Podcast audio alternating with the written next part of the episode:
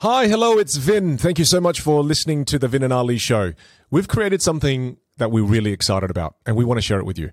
It's called Recalibrate. It's a 12 step process that helps you create more clarity and more alignment in your life. It's the exact approach that both Ali and I have been using to live happier lives and to achieve all of our wildest dreams in the last seven years. It's been crazy. Being one of our loyal listeners, we wanted to share a special something with you. Visit recalibrate.online forward slash Vin and Ali to access the course for 70% off. I hope you will check it out. Anyway, let's dive into this episode. It's really, and we're live. Hi, everyone. Welcome to episode seven. This is uh, the Vin and Ali show where we are currently reviewing books that we really love and adore. So, welcome, Ali, to episode seven, brother. Thank you, bro. It's good to be here this Well, look, week. This book. Yeah, this week. Well, well, this this book is. You know how I've been giving kind of food analogies for our shows. Th- This one you can't give it a food analogy. The only analogy I can think of, and I'd love to hear if you've got an analogy as well, an analogy as well. But the one that I came up with is, and I, you've heard me say this, but uh, it's like I'm a Mac OS operating system, uh, and I just had a PC piece of software, and I'm trying to run that piece of software. So reading this book that's how it felt. It's like, this isn't right. Wrong program. it was so difficult to, like, for me, man, uh, so many things that I read, some of it I had to read it like five or six times. Yep. It was it, because the wisdom that was packed into this. Like, I remember messaging you halfway through reading it, and I said, it's either Bruce Lee's brain is broken or my brain is broken. Yeah, yeah, yeah. your Because brain's just- broken. oh, yeah, okay, sure. but but it just it just felt so difficult to it was yeah. Do you know what I mean? Again, if you had to think of a food, it was like trying to swallow something that you could never chew to a point where you could swallow it. You just had to chew it forever. I like it. I'll, I'll- Yeah. I'll stick with your. I'll stick with your food analogy. To me, it feels like it's going to the world's ultimate all-you-can-eat restaurant, and oh, every Okay. single food is different, and you have Yeah. no idea what to pick and choose. But it's like fine dining, all you can eat, and then Wow. You, you need to just get like one piece and then sit on it for hours is probably what it is. And I think for people that maybe you haven't read the book, the books, I don't even know if I've mentioned what the book we are reviewing. Yeah, we haven't even mentioned it. My goodness. well, that's that's why I've already I'm- I've broken down. I'm broken already. I can see. Well, well, hang on. We have to address this, right? To you, you see it as an all you can eat, which means that you're able to, to digest all of this food. To me, if this was an all you can eat, it's basically all I can eat was concrete. I couldn't eat anything. I think that that shows the level of intellect Nah, between you and I already. Not at all. I'm just sitting there trying to eat it, but it doesn't mean that I'm processing any of it. I'm just picking the bits and pieces and trying to figure it out on the fly. You're at least admitting that, holy crap, I don't even know what I'm eating here. Like, this is- I just I've never seen this type of food before, and then when I try to chew it, I can't. It just it broke all of my teeth. Oh my- Yeah, it's crazy. Well, well, the book is called "Striking Thoughts" by Bruce Lee, and it, it's a brilliant book. It's it's I, it, this is my summation of it, Ali, and I'd love to hear yours. Mm-hmm. Okay.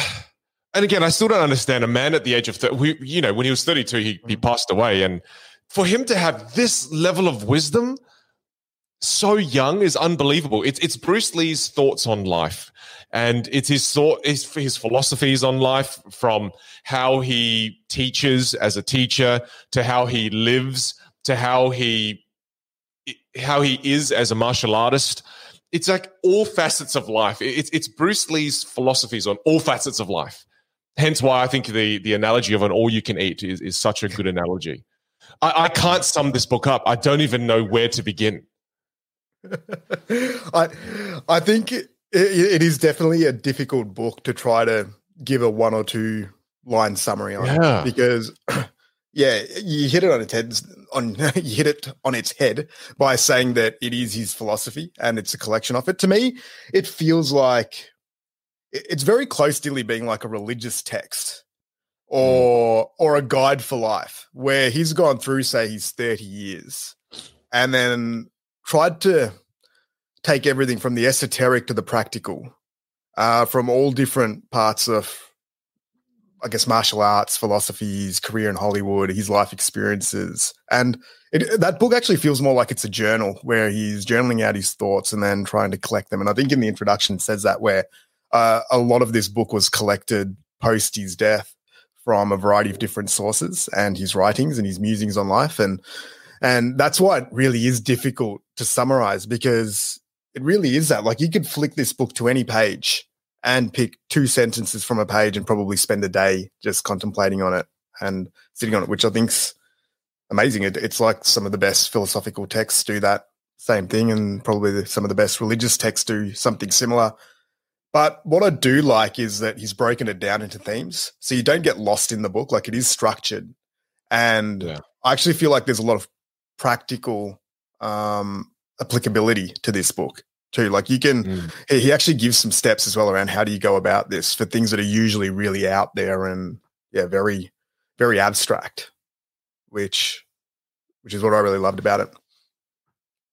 This, this book got me thinking a lot you know, mm. it, it, it, there, there are books where you just keep reading and reading and reading and reading, right? You just don't stop. Like Matthew McConaughey's book last week, the, the one we reviewed, uh, Green Lights. When when I read that book, I, I, was just page after just flowing. It was just it was very easily digestible. It was it was just you know it was like eating vegetables, good fiber. Yeah. You know, it just yeah, kind of yeah, passes through your body. You go to the bathroom, it's fantastic. Whereas this one, you have to stop so often it, it forces you to think. I, I remember we were going to do this podcast last week. And then I woke up on Sunday morning about to do the podcast with you, and I messaged you and I went, I can't do it, Ali. because it was like everything was still stuck in my throat, just kind of going down and just wouldn't go through because I needed more time to think. And I spent the whole mm. week this week just looking through my notes. Even this morning, I woke up at seven to sit here to just look at the passages because that there was this I've never read a book with so much wisdom packed in two sentences. Yeah. Like you, you read two sentences, you're like, oh great, I gotta stop now. And you just gotta think of it.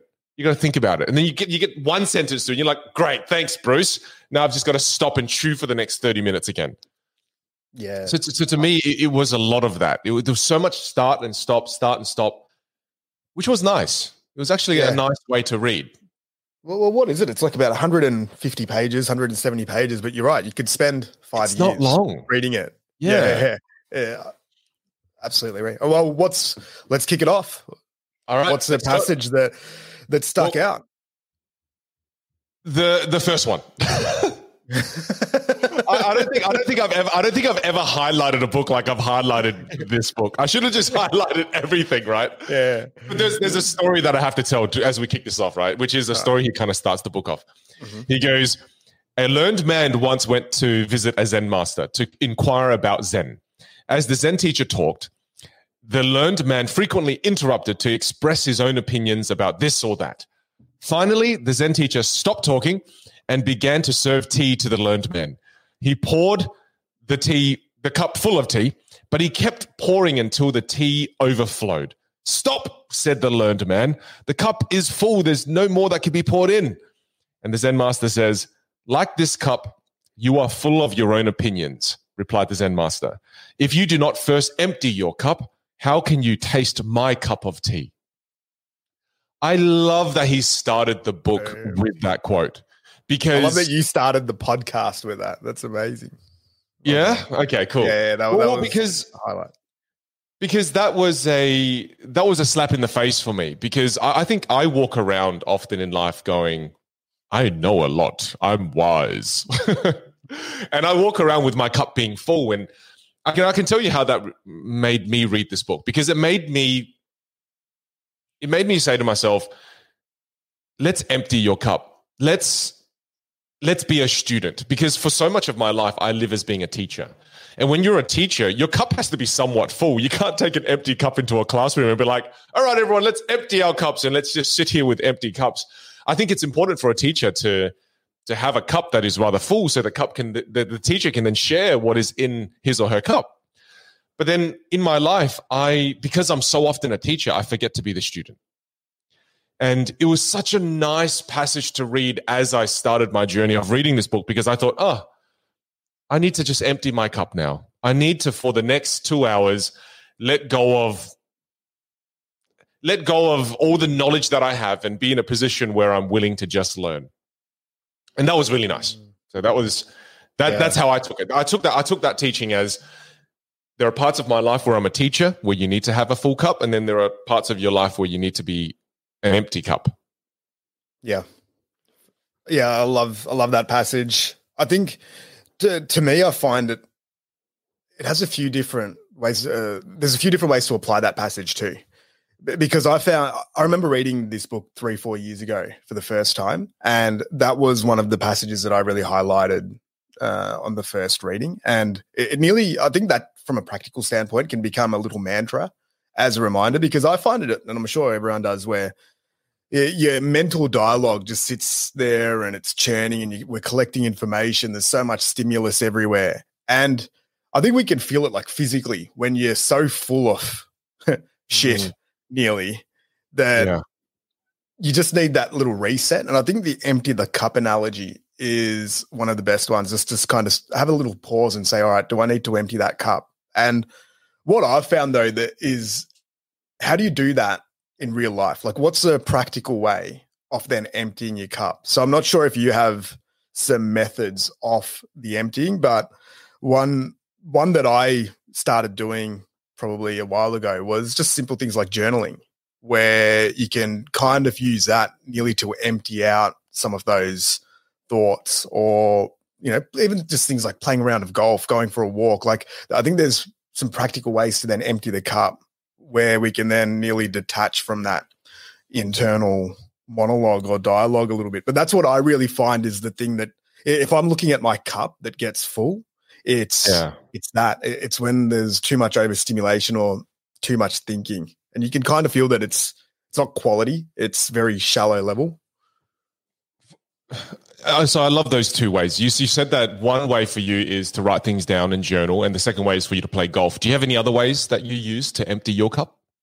Yeah, I think talking. You know, when, when you're speaking to, even doing this, like this podcast, is a yeah. way of emptying the cup, where it's a couple of hours of detaching and mm.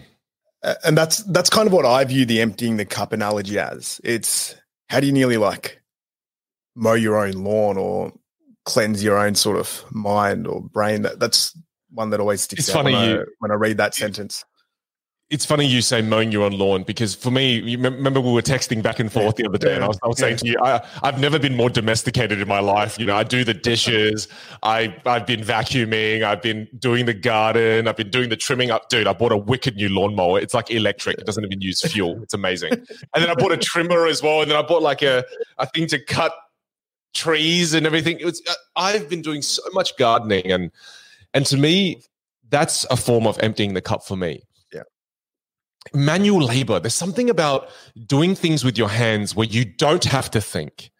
And when you don't think for me, and I'm just immersed in doing something with my hands, that is a form of emptying my cup. So, so to me, that's one way. Definitely talking for me as well, Ali, is a form of uh, emptying the cup. When when I'm holding on to knowledge, my cup feels full. But when I understand the knowledge, I no longer have to hold on to the knowledge. So that to me is also a form of emptying the cup. Because when we talk like this, it allows me to reach a level of understanding. Whereas when I when I read, sometimes I'm just remembering. All I'm doing sometimes when I'm reading is just got to hold on to that piece of knowledge so the next time someone talks about it, I can regurgitate it. And in a way, I sound really intelligent and that makes me feel validated by others. So in, in us talking about it, I reach deeper levels of understanding, which allows me to let go of the information. Well, because when you well, understand, you can let go. Uh, and this that's really really because, esoterical now. Yeah, yeah, but we've gone deep early. I think that's really yeah. interesting because as a teacher, it's kind of your job to do that, mm. right? Like you're you're mm. collecting wisdom and lessons, and yeah, well, the beauty in what you do is you actually digest it, you distill it, you turn it into something that can then be shared with other people to then help them out, which is interesting. So, so would I be right in saying that for you, it's more it's information or lessons that you learn. So for me, the, the emptying the cup is more around actions or decisions or weighing up like problem solving types of scenarios. They're the things that when when I'm looking at emptying the cup that I need to then work through. And if I hold them in for too long or attach too strongly to them, I've got a pretty good trend that you know it, it doesn't work that well or probably isn't yeah servicing me is, in the right way. Is the right is it right for me to to say that to you your cup feels full when you feel conflicted when you mm. feel kind of like is that f- because to me the cup being full or empty to me is different like to me i feel mm. it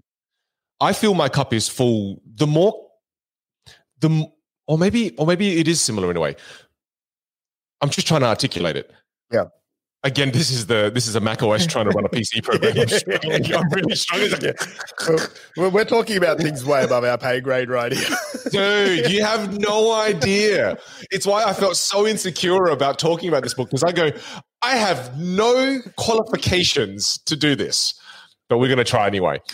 But the beauty is that we're just providing our perspective on it, right? So yeah, uh, well, basically, this episode is just watching two people fall apart while trying to talk about something, trying to figure out how to walk before. Yeah, just or run before they know how to walk, or a giraffe that just was born and just just try to walk and just, yeah i think that's that's a great analogy for this episode is two giraffes just been given birth to and trying to just run immediately. yeah brilliant. No look uh, this this is what i'm trying to say. It's that anytime i feel a massive amount of cognitive strain uh, cognitive and emotional strain in my life th- that's when i feel like the cup is too full mm. and often that happens when i'm trying to hang on to too many things in my head whether it's knowledge, whether it's, uh, yeah, I think it's similar. Whether I'm going through a difficult time, holding on to problems in my head, that's when my cup feels really full. But, but I'm thinking about it more in terms of a teacher. It's when I'm trying to hold on to too much information in my head. That's when I get exhausted. So, so to me, emptying the cup, again, just to, to clarify for myself, really, is it's when I truly reach a state of understanding and something you spoke about before that I want to touch on too, which I thought was really interesting, is I actually wrote this down. Let me just quickly find it. Yeah, here we go. A teacher's goal. The goal of a teacher is not to teach students what to think, it's to teach students how to think. Right. And this is something that Bruce Lee quoted as well. You know, I, have been a teacher now for years, teaching people communication skills. And people always ask me, oh, you know, you know, what am I going to get out of hmm. your course and, and what will I get? What, what are the what are the measurables, right? And, and to me, it's not so much the what. I can give you the list of the what, but what I'm trying to achieve as a teacher is teach you how to communicate so that once you learn the what and you understand the what, you just think where you want to go and the communication skills take you there. And it's really hard to articulate that to people in a in a yeah. way that makes them go, oh damn, yeah, that's what I actually want. Because it's like when you get in the car, you just think of the destination. You go in the car, you don't have to think about everything you do, you just do. Mm. And Bruce yes. Lee talks about that a lot. It's it's it's get to a level of mastery and competence where you just think and everything else follows. Mm. I think uh, again, not to blow smoke here, but I think you do that really well just from seeing the way that you teach over the years is it is hard because your your what is communication skills, right? So straight away that's a pretty easy tangible where people be like, oh well, ideally if I do this course, I'll learn how to speak a little bit better, I'll learn how to use my voice better. But I think the reason why so many of your students then go back a second or third time is because they want to feel that connection to probably the way that you think and the way that you then deliver that. And it has nearly another level of that how in terms of like, like even when I've done your stuff, it's yeah, you, you, get the communication stuff, but you get something else as well that's that intangible that's very hard to describe, whether it's greater connection or I, I don't know what it is. It, you, will have you'll have like I think it is connection. awesome. So so credit to you on that. I think Bruce would be proud.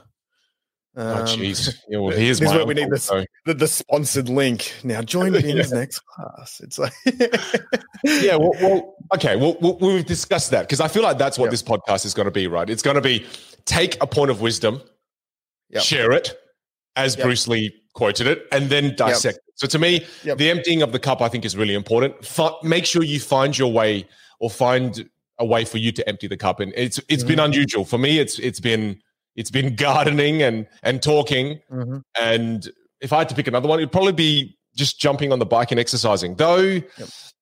I don't know if that's really emptying the cup for me. I, I don't think so. I think I want it to be that, but it's not. And my my other one would just be if you're if you're listening to this is what is it that's really filling your cup? Where is your cup overflowing? And how do you become aware of that? Would be the other one. So it's probably twofold, right? Like identifying mm. where the overflow is happening, and then identifying a few different ways to maybe empty it so that you can reset again. And another helpful thought that that helps me when looking at it this way is we have many cups in our lives. You know, there's the cup for knowledge potentially. There's the cup for emotional conflict. There's the cup for mm. so there's so many different cups. And I think having more self awareness in this area and knowing when which cup is full and which cup needs mm. to be mm. emptied is is is really powerful. Yep, agree. All right, your turn. You pick a passage. Oh, there's there's so many. Okay, I like this one. So. Yeah the quote goes adapt like water be like water. Water has form and yet it has no form. It is the softest element on earth yet it penetrates the hardest rock. It has no shape of its own yet it can take any shape in which it is placed. In a cup it becomes the shape of the cup. In a vase it takes the shape of the vase and curls about the stems of flowers. Put in a teapot it becomes a teapot. Please observe the adapt- adaptability of water so uh, the passage still goes on there, but I think that one I've always found very, very powerful around water as the element that probably identifies as change and as I think it's a passage that really talks about change, adaptability, flow, fluidity, and there's a lot of those themes in I think Bruce Lee's philosophy around and especially the way that he went about his life. Like if you think about his journey, um, just on the broader, in a broader context, it's pretty much the first foreigner to try to crack Hollywood. What in the mm. fifty? What is it? Fifty to seventy years ago now, where yep, he's geez. coming from Hong Kong, and not only that was he trying to crack Hollywood, but he wanted to crack it as a leading man. Whereas back then, mm. the the Oriental or the Asian character was always like the villain in the Hollywood movie and was the secondary character. He was really yeah. breaking a pretty significant boundary. So I think it's phenomenal when you look at the way that he went about not only how he practiced practiced his craft, but you can now kind of tell when you look at his philosophies around how he probably navigated a really tough journey and being a pioneer in that space it makes sense. Mm. And and this water analogy, like this is one of the big ones that I've taken from Bruce Lee's philosophies over the last few years. Is just that whole whole set. It's just such a simple sentence around be like water. Like you and me, we always speak about this. It's around yeah. being fluid, be like water. How do you adapt? And this year's probably been an amazing example of utilizing that philosophy to then mm. flow mm. and to to navigate through uncertain waters. And and just it's, that that line around you know, water, like how it can be so hard, but yet if you can be in the ocean and it's completely smashing you, but then you mm. try to punch through some water, you can't do it, right? Like it's going to go around your fist. Um, but a wave can blow you away. So uh, it, it's such a again really hard to describe and to articulate it, but the the water analogy, and this is where hopefully you'll jump in to make sense of this one. Um, well, well, there's there's just so there's so many ways to look at it. I, I feel like when Bruce Lee talks about water, he's talking about every facet of life almost. Mm. I mean, you look you look at it from a literal sense. Water is something that gives us life and then also can take our life away. You know, it's it's it's water can be seen as like he says in there, right? Water is the softest thing, but it can you know, it can it can deform rocks, right? And it, that that to me talks to consistency and persistence and you you link that to his career you know his relentlessness when it comes to mastery his relentlessness when it comes to learning how to be better on screen to becoming a better actor i mean there, there was a bit of debate because i watched a lot of videos on him uh, on youtube and a lot of people say that you know he, he went and studied philosophy whereas actually what he studied in in his higher education was acting. Mm. He he enjoyed philosophy, but he studied acting, so he had a relentlessness towards the things that he did, and and he he was he was adaptable in every sense because a lot of the Orientals that went to the US or you know when they made movies in Hong Kong or in Asia, the reason they could never make it to the US was because they were never adaptive. You know, mm. it was always very you know the, the the the Asian way of acting, which which was a which was a different kind of acting. They didn't they didn't try to merge the Western and the Asian world. In the Asian world at the time, they were very Asian proud. This is how it should be done. It shouldn't be done that way. Whereas Bruce Lee kind of he adapted, mm. he flowed, and he mixed the two forms together. That's why he became successful. Was because he he mixed the two worlds together. Whereas I found that a lot of the times people are very rigid. They're not willing to be water. No, this is the way I'm going to be. And you know, the Western countries like this is where I'm going to be. He he actually blended it, and became successful. And that speaks to the adaptability, and that also speaks to the the fluidness. So, so to me, there's so many different angles, and and if I had to look at an angle that I really, I, I take many angles, and I think we should take turns in talking about this. But for me, the first thing is persistence is the one I connect with the most when I t- think about the big water. You know, when when I when I started my magic career path, it was persistence, man. It was dropping the cards a hundred times, a thousand times, and then just playing 52 pickup all the time and going, I'm going to get this move. I remember this one move in in in, in Magic where you hold the packet of cards, you flip. You have a pack the, of cards? Flip, Show us. oh, okay. Let me, let me let me go get let me go get it. You you talk to another point where I go get the packet of cards. All right, I interrupted your flow there, but I just want to see the trick. well, while you go get the cards, uh, you're speaking about persistence there. I'd say the the one that really sticks out to me would be flexibility and having the flexibility in what it is you're doing, which I think is a really nice way of combining both of those points. It's probably the yin and yang of those two, where you're looking at it from a space of mastery and doing the same trick over and over again. And and I kind of look at water as being one of the things that is about going with the flow of it and then being flexible. So rather, and I think it's that combination of both taking the action and repeating the action, say for example for persistence, but then also then knowing how to then detach and then go with it and let whatever it is be and happen as it plays out. So so that would be my too. the well i would love to sit on this a little bit more too but, mm. but i get it like what what you're saying is just so i understand too it's kind of the emotional way of being water right yep. it's the it's the emotional connection to water is that emotions come and go L- learn to let it come and go as opposed to you know sometimes we hold on to emotions especially if they're mm. negative sometimes, or or sometimes we feel a positive emotion. We try to hold on to that positive emotion, and when it goes, it causes us pain. Yep. So so much so much pain is caused by trying to hold on to things, whether it be you know people, possessions, or even emotions. Yeah. Uh, also, also from an action perspective, though, too, because I think that there's two ways to an endpoint, or, or two one of two common ways, and there's the one where you go with brute force, will, persistence, right? And mm. yeah, deliberate practice, repeating it, honing in on that oh. one action, and then and then there's the other side where can you detach from it, still have it in your mind, but then revisit it and then let it take place over a longer time horizon. So uh, that's another concept around timing. And if you look at fluidity and yeah. flowing, is is the timing right? For that moment to happen? Well, like, now do you you're have to be doing to- something every single day, or can you come revisit it in six months' time or a year's time when you're actually better placed to then be able to deliver on it? Well, see, this is what the, the metaphor that you just made me think of is that means there is there are times when you can go with the flow and go downstream and follow the current. Mm-hmm.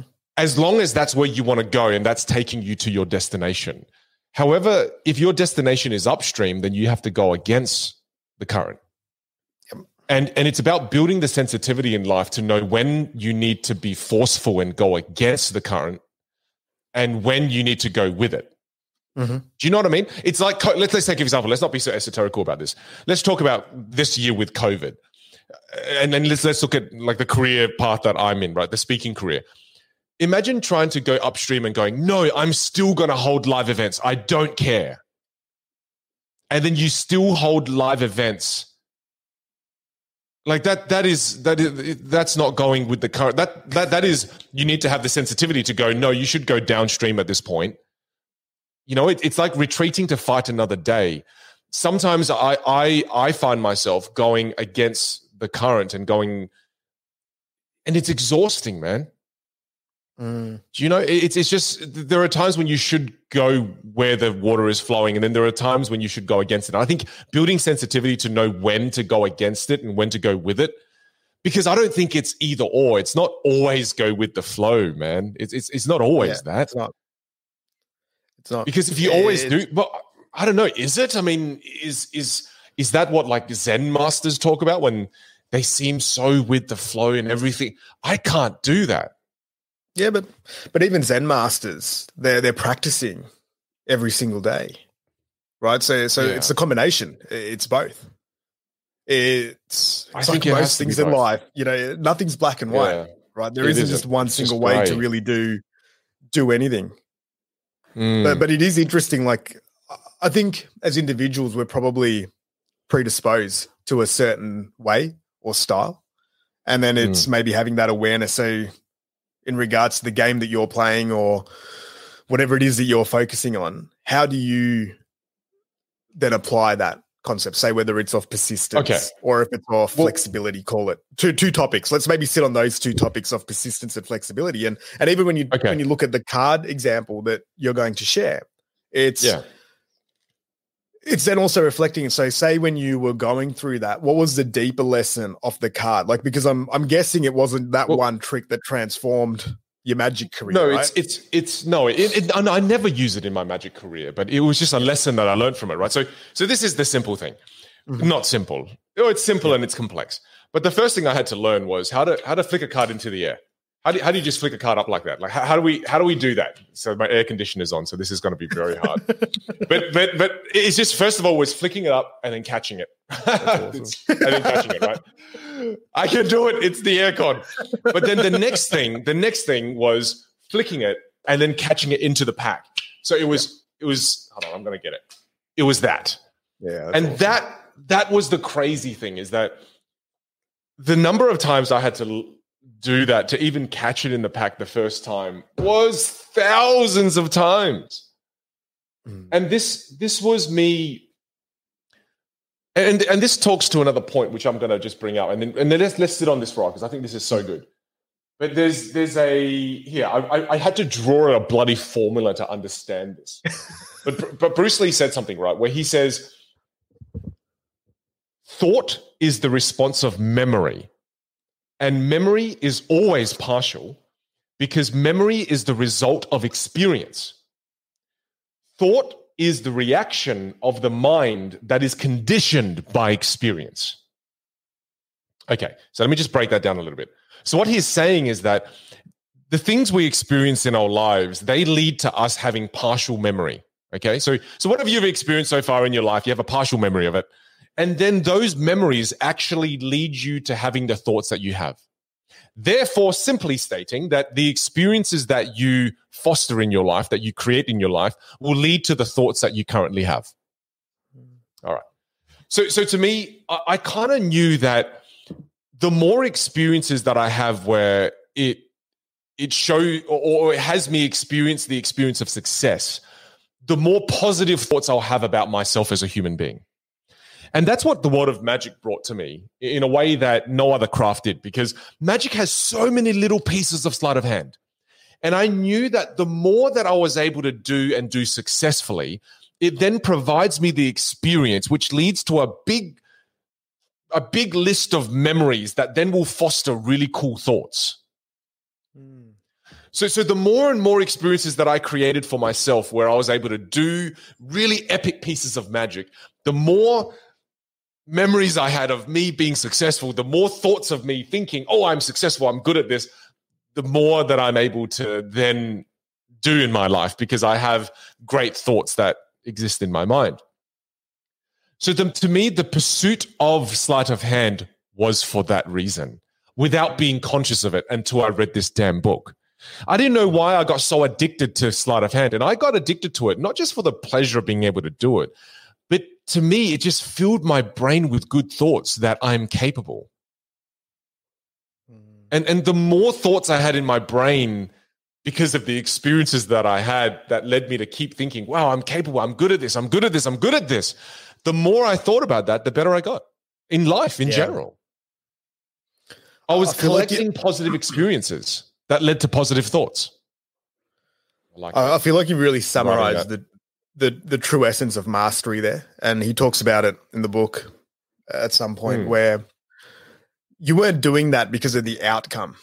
You weren't practicing sleight of hand to become the world's most famous magician, or to get a TV special, or yeah. to do something that was externally driven you you actually committed to the that level of mastery because it was internally driven and it was something that very much aligned with you developing that skill and then as you just mentioned there I, think that's amazing how you articulated that because that's something that a lot of people struggle with when they spend a lot of time or effort mastering a skill or practicing a skill is understanding why is it that I committed so much to that craft or to that art mm. or to that vocation and a lot of us, we live life not knowing why did we go down that path and invest so much time, effort, money, resources into it. Whereas I think that's where you beautifully kind of summarize it that, yeah, when you become good at something, it provides you with something internal. Uh, or it might even just be the simple art of practicing it, right?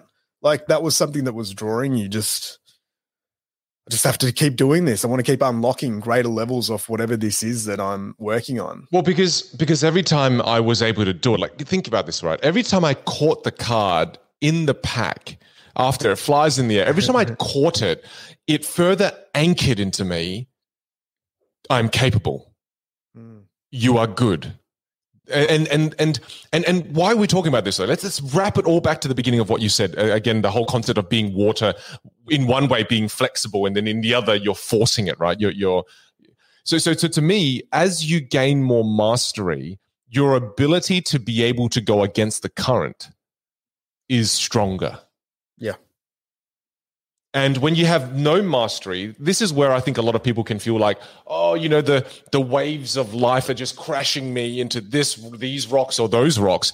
And and a lot of times we, we lack the ability to okay, let, let's let's use this analogy so I can make sense of it because my mind is again just operating system is exploding. Think of this as a boat. And on a boat, you have a motor and you have a sail. All right. And there are times when you go with the wind, and there are times you go against the wind but you're in water. So we're connecting it to water in that sense. And I think the important thing is mastery helps you build a stronger engine that allows you to go against the current and it goes against the wind. So that when life does throw you something shitty, you can go through it. But to go through it, you need that, you know, kind of mental fortitude and you, you need that mastery. You need skill. You need ability. But then you can't, you can't be so attached to that you know that that mental fortitude and i'm going to just tough my way through it i'm just going to push through it because there are times when you need to let go of that open the sail and just go with where the wind takes you mm. but like you said you need both. And and one of the ways to be motivated to to build a strong engine is to know that as you as you create experiences where you start to master things the moment you master something it unlocks in your brain belief about what's possible for you that's why it's great doing things that are hard. Because when you do things that are hard and you're able to achieve it, you go, oh man, I am good. I am capable. So to me, that that's why I would say, yeah, build build that capability and, and, do try to master things because it does help you mentally. But I would be interested to hear about the sail. I would be interested to hear about how to let go and detach and then just flow. Mm. That's where I struggle because I spend a lot of time going, no, I'm going to just brute my way through this. Yeah. For, Was you're really good at all, letting go. That that analogy is pretty perfect. I think in terms of this this concept of being like water. I love that idea of the motor is the engine. And you know, mm. I was hmm. picturing when you were saying that, I was picturing like a really big cruise ship. Yeah, and you know, you can get the boat super big, whereas you can have 80 foot waves coming in at that thing and it's just gonna pound through it, right? Like that, yeah. that whereas if you've got a little dinghy with a couple of oars, uh, that's somebody with training wheels still on and they've just gone out there, gotten stuck in the ocean, probably a chance they're gonna die. not get out, get out the other side unless they get very lucky. So, so I, yeah. when I was picturing that, I think you're right. Like there's, yeah, we've touched on it a few times. It's it's the combination of both. But going back to the analogy of how do you be the sail? Well, well, the beautiful yeah. thing about the sail is you don't have to do anything. you just you just sit there, right? Well, like you, no, you, you, ha- no, you have you have to put it up. No, no, there's a process involved. There's a process involved in being able to flow. There, there's yeah. no way that you do nothing because even within the analogy itself, there's technique on how to put up the sail. Yeah. I think there's there's less brute force, but this is more about technique, right? It's more about what is the technique of being able to let go, which I think really brings us back to the walking, the breathing, the yeah. but but is there more tactical is there more tactical things here that you can think of? Yeah, if I, if the word that really stands out is the con- concept of detachment. Like, how do you detach from something that you're attached to, right? Because for detachment to happen, essentially you have to be attached to it in the first place. Otherwise, you can't really detach from something that you're not attached to. Attached so I think mm. so. So that is a really important idea. Now, the only way that I could probably distill it is it comes down to probably awareness and being mindful of what it is that you're attached to to begin with. And then just mm. going through the process of asking yourself, well, is this attachment helping me? Uh, is it healthy? Uh, is it aligning me to whatever it is that I'm trying to master or trying to achieve or trying to, you know, whatever it is that I'm trying to do to progress through life in whatever sense it is. And and we're all attached to certain things in some way, shape, or form. Otherwise, I think you're largely unconscious. Then you're not really experiencing or connected to the to the game of life. So mm. it's more about where, when you get over attached to something, how do you then let it go? And I think from a practical standpoint, another way of doing that is uh, nearly the concept of fasting and completely releasing something. So, say for example, if if I'm having a coffee every single day and then it becomes part of my routine. And I hear my inner self say that, oh shit, I'm not in a good spot today because I haven't had my morning coffee. That to me then says that something that I've been, I was really enjoying and that was helping me, I'm now too attached to. And it's actually having a negative impact because I now need this coffee. I think things that you're, maybe things that you're addicted to, if mm. you can identify that list of things that you're really addicted to, and then be like, all right, well, I need to take a break from this thing. Or can I do five days, seven days away from this and still be a relatively functioning and uh, normal human being? I think that's a pretty good sign of how do you then enact the sail component, right? Because if you're sitting there and you're doing sleight of hand 23 hours of the day for four years, it's probably not ideal. Like, yeah, you would have you would have really mastered sleight of hand. Uh, yeah. But I think there'd be enough evidence there that you're too attached to sleight of hand right now. Yeah, and there's probably yeah, other yeah. aspects of your life that are then suffering, right? Like that may be the only thing you'll have is blisters and a packet of cards and paper cuts, but you probably won't have much of a family, personal relationships, um, you know, a healthy body, uh, connection to other things. So I think that is where maybe the sail comes into it. So you've got the motor always ticking away, which if you look at it, like, like even from a human body perspective, maybe maybe the motor is the brain or or the body or your muscles and then the sail can be intuition or it could be heart or you know feeling is probably the other part of that analogy so how can you then tap into those things to then help guide it I I will never let go of coffee, just for the record. Yeah. thank, thank, you for using that example, but uh, no, but yeah. I, I, I hear what you're saying is awareness is the first step, and yeah. I, I can think of a way way better example in terms of what I want to let go of and coffee. Why would you let go of coffee? You must be crazy. I'm going to drink it every day until the day I die. Yeah, I'm drinking one right now, but Yeah, maybe that's our maybe that's our challenge. No, We've just no, I will not do that. let go of. Uh, if, if, if seriously, if we did a coffee without, if we did a coffee without coffee, if we did a podcast Yeah. without coffee, it would just be. So, what do you want to talk about next, Ali? I need my caffeine, dude. Well, what, what, I'm what? challenging you now to let go of coffee. No, no, I'm not going to let go of it. No, no, no. Look, I know, I know when to turn the rudder on. Okay, I know when to turn this engine on and, and be forceful. And this is one of those times. It's on level ten maximum rudder. You have no chance, water. But what, what, what, what I want to, what I want to bring attention to is the importance of that awareness. Mm. Like one area for me, man, is is my phone, right? Yeah. So this was paired by watching the Social Dilemma, like watching the social, even before the Social Dilemma, the the, the documentary. You brought my attention to and, and awareness to how addicted I was to my phone. I mean, the first person to to give credit to is my wife. Is I I was losing so much of my life to my phone, and it's awareness frightened me, but being scared wasn't enough. It took the like it, it took my relationship almost deteriorating because I spent so much time on this thing. It, it took a lot of pain before I actually made the move. Like I, I've deleted now Facebook off my phone. I've deleted the, the LinkedIn off my phone. It- It's just it was robbing me of living because it put me into a state of flow that was negative hmm.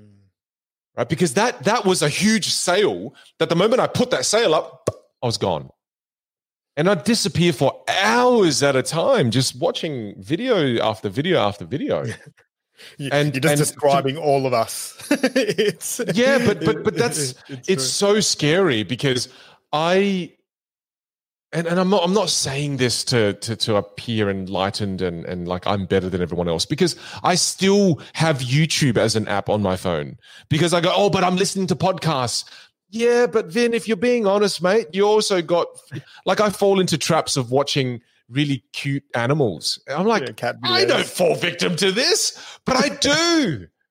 and it's it's so scary because you find yourself almost defending it, going, "Oh, but I need escapisms." Mm. But there are there are healthier escapisms that you can you can have, you know, and and and it's it's just again it, it's it's learning how to put the sail up for things that are good, but also being aware that there are some sails that will just man, it will take you for a journey and, and you won't realize it. And it's been four hours, and that sail was so damn strong that that now you've you- you've arrived at you know waste of time island. Mm. and Well- it's just you've, you've got to be so careful with that. But but again awareness is critical. I think if people sat down and and and and, and did what you just said and write down where where am i where am i addicted? Sure hmm. okay caffeine is one of them. Write it down. Be aware of it. Don't just be blindly you know be, don't, don't just be blindly addicted. Be conscious enough to be aware of where you're going. I mean, one of the passages that Bruce Lee wrote in here well, was really powerful, and that's just going off by memory now, which, oh, this is not going to be good. Hmm. That he says something about when you wake up, make the decision to be fully conscious, Yeah. and it'll be one of the most powerful things you do. Mhm. That's what I think he's speaking to is just being fully conscious of of just being fully self-aware of what what's pulling me and what's good for me and what's bad for me and just auditing that am i eating too much crap am i drinking too much caffeine am i using my phone too much am i spending too much time playing games i think just that full awareness of living is Yep. is a powerful state of mind to be in at least once a week because i think we we often find ourselves in a trap of autopilot Well, the interesting thing with call it areas in life where we overdo it or vices or addictions is what what creeps in is like I think nearly virtue signaling where certain Yes. things are categorized as bad when they're overdone and then certain things are celebrated and categorized as really good when overdone. But the reality Yeah. is is if your identity or if you're too reliant on whatever that thing is, it's probably worthwhile questioning it and exploring it a little bit further. Because, like, Mm. you could have some people that are addicted to exercise. Now, that will get celebrated, right? But there's still probably a potential downside to it. Or people that are addicted to work, it's celebrated. Oh, Mm. like John comes in at 5 a.m. and leaves at midnight. It's like, yeah, well, Yeah. it's probably not ideal. Like, how much is John actually getting done during the day? Like, like these are the other things Mm. where it's not black and white. It's not like certain things are amazing when overdone and then certain things are really terrible. But I think as a society, what we've done is we've identified some of those things. Like, like say, for example, like drinking or smoking cigarettes or something like that, right? Like th- th- that's something that for good reason gets a very ne- negative rap and it's something where there's groups set up to help people overcome that addiction and it's nearly a witness or a negative if you're addicted to it. But the reality is it's no different to being addicted to drinking too much water or eating too much cheese which is you know like like eh, that's the bit that kind of gets me is we we look at the the things that are bad call it and there's a lot more i guess support or awareness around overcoming those but then there are other things that are counted as good but i think they still have a really similar negative Mm. experience like like i remember my wife chantel telling me she's like um it's it's interesting like the thing that you're most addicted to which would probably be working hiding away in the office sitting there doing things entrepreneurship whatever it is it's like that's kind of Yeah. celebrated like you is. nearly get celebrated. Like I, I- I get a free pass that says that oh, I can go away for four weeks in my own head and build something, and if it's successful, it gets celebrated, and it's wow, what an awesome thing you've you've done well with it. But the reality is, it's still one form of being overly attached and probably addicted to, in in a sense. Well, you get a you get a free pass from your peers, but you don't get a free pass from your wife. No, no. Well, And- but, but that's that's the beautiful balance, right? Is that you, you're so true in that there, there are certain there are so many things that get celebrated in society that because of the celebra- the over celebration of those things, people don't see the darker side of it. Mm. You know, it's, Yep. it's, it's again, it's like the, the the more money you make, the more successful you are, but people also don't realize the the more sometimes depressed you become and the more isolated you are because of all the things, the friendships and relationships you had to sacrifice to be able to achieve those high levels of success. It, it's it's dangerous. Yep. And then that to me is that to me is you've put the sail up and now you're like initially you were riding the the the motor of intensity and then that motor now has become you, you forgot to turn it off mm-hmm. And you're just leaving it on and you're just going against the current for too long whereas i think life life has a natural way of telling you hey you're off course Yeah. and you've got to learn to listen to that because I think I think in, in, in this analogy, if, if we were going to oh gosh, I don't even know if this analogy is going in the right direction anymore, but let's just use it anyway. Keep going. I feel with it. like yeah, just keep going with it. I feel like okay, so so you're in the boat, you've got the motor and you've got the sail. I think the wind is the force of good. In that it it always reminds you where you've got to come back to. But if you listen to just the wind, it will take you into an airy fairy state of do nothing Mm. which maybe is the ultimate state of being, right? But it's, I, I see. I'm I'm now okay. The the program just died. yeah. Blue screen See- of death just came on. I think I think the wind's still external though, so I think it's hard to call the wind the the force of good. Like I'd say the boat is the force of good because that's the most centered thing. It's the thing that's most relative to where you're currently at. You know, like the motor is It's still present. Hmm. yeah. It's like you know you being in the boat is really it because say even you've got the motor going, the sail's good. Like then the other esoteric question is like where are you going? Yeah, that's bloody. like and what's it matter like say if the wind blows that way or if the motor doesn't work well, the- or, like, well, like well, here's the thing. the journey right You you yes. Well, you have to know where you're going to know when to use the sail and when to use the engine. and the motor yeah Well, because if you, if you don't know where you're going, then what's the point of even using the engine? Just bloody put on the sail and just drift wherever you want. Yep. And I think, uh, oh, Bruce Lee has a quote. Gosh, I'm not going to be able to find it now because I've just got 50,000 notes put here. But but this is what one of his quotes says, right? He, he says that, no, I'm going to find it. I'm going to find it. I'm going to find it. Let's find it. Let's not. Uh, here we go. So it's page seven. This is the danger of books like this. Is this that there is too much good stuff?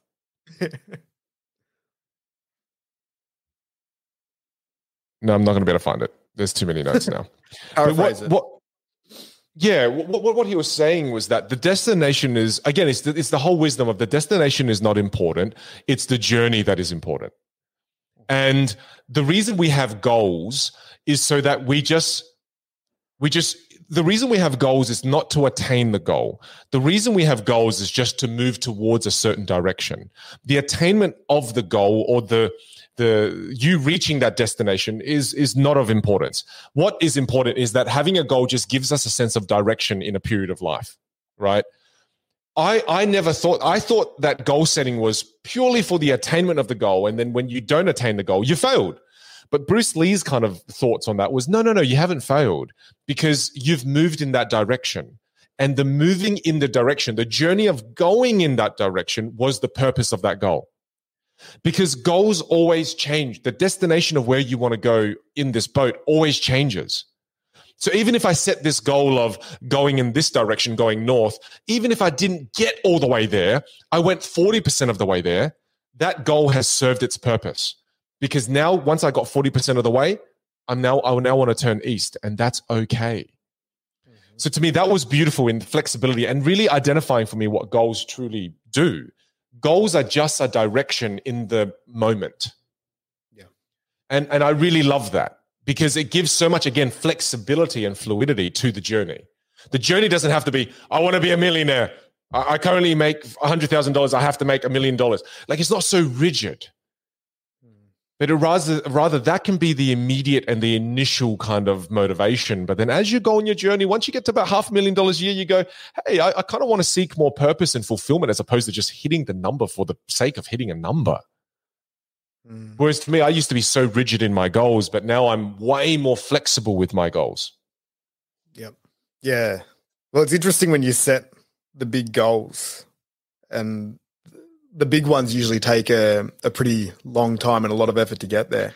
And, and always, I don't know if it's the same for you, but I always find that nearly when you're about 80 or 90% on the way to achieving it, it nearly loses its level of excitement that it had when there was that uncertainty in the goal not being achieved. Like when you can start feeling that it's within the grasp, it's like, yeah. And then when you achieve it, like you, most of the time, the actual achievement of the goal is nowhere near as satisfying as the really tough parts of the attainment of that goal. So going back to your point about the journey and and then shifting it and moving it. And I think I'm not sure if you're the same, but I'll find it when I'm about 70 or 80% of the way towards a goal, that goal will likely change or move a little bit too. It'll get redefined.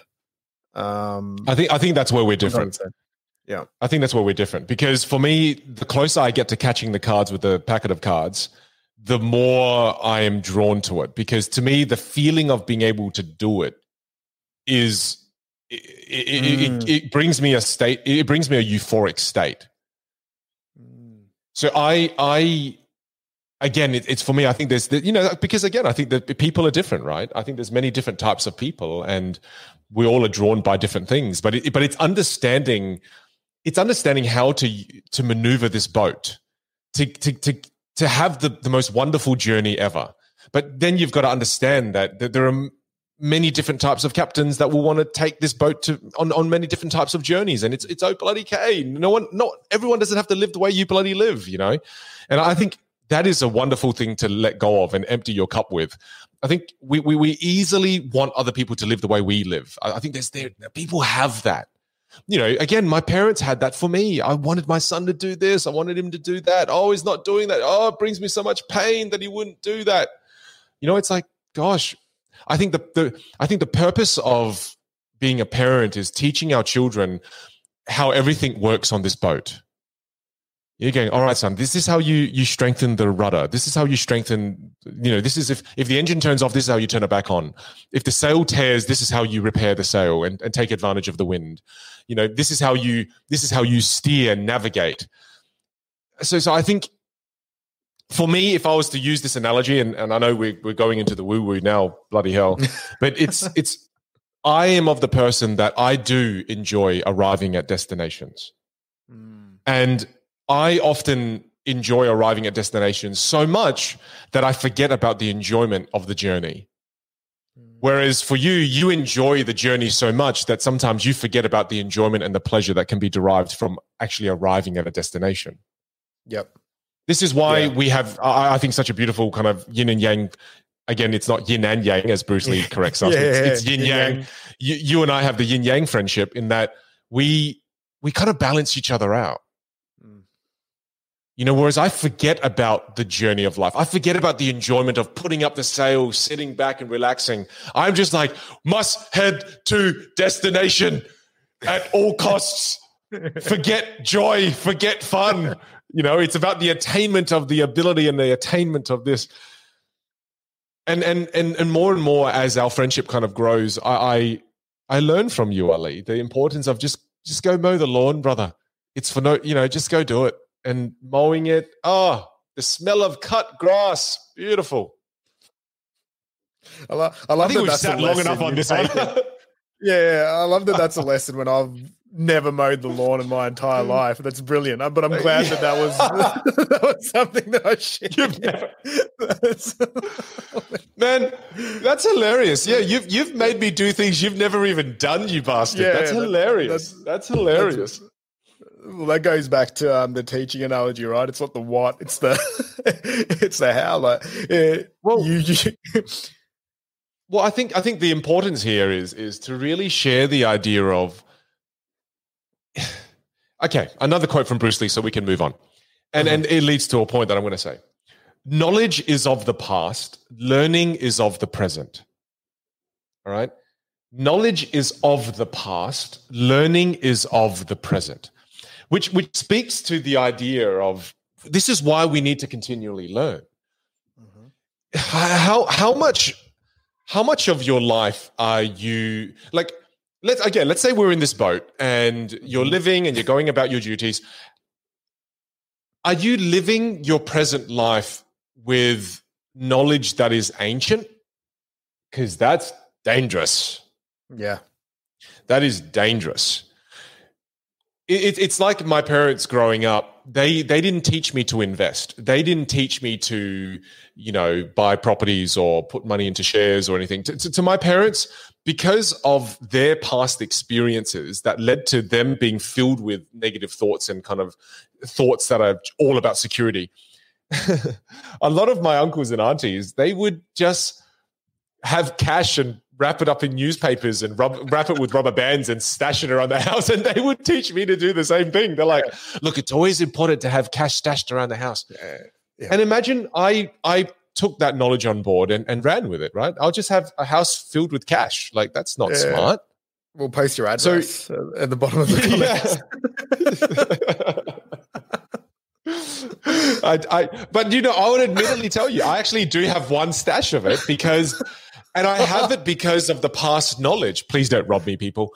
But it's because, it's because I, because you know, us doing this is us hmm. understanding that learning is of the present, and if we don't learn and only base all our decisions and our strategic thinking for the future based on past knowledge, we're not doing ourselves any favors. Hmm. It's why learning is so valuable. It's it's why I love doing this with you because I, I learn on the call when we're doing these talks, and I also learn while I'm reading. And, and knowing we're going to do this makes me read in a different way. Yeah. Well, how many times is I it after the episode where we send each other a message and it's like, geez, I never saw that in the. Yeah. It's even post the Well, analysis. and and it's so important for me. There was a moment before when I said, "Oh, oh, oh, it's the screen, the blue screen of death." Hmm. I- It's so important for that's the that's old knowledge for me dying. Hmm.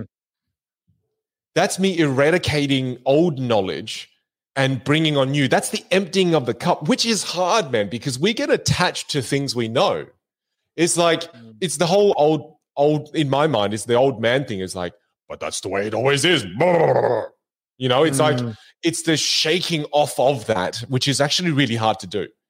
mm. I, I, mm. Yeah. See, blue screen of death Yeah. again. Well, it's hard. It's really hard to to shake off previous beliefs and values. You know, it's like it's like it's like being a scientist. Scientists again. I bring them up again because I admire them. They're they're, they're forever trying to prove themselves body wrong. Mm. It's it's like the whole concept of the ego, which is I think gained a lot of popularity over the last few years in heaps of books, right? Around yeah. how do we identify with our identity and our beliefs and all the knowledge that we've learned. And I think that's what resonated when you were speaking about that is once you've acquired knowledge and you've done things and you've heard so many different ways that other people do it, like we read a lot and you get that point of view in, like how do you then actually detach from something and then take essentially beginner's mind? Like I love that when you go and try something that you've never tried before and you're a complete noob. You have no idea what's going on.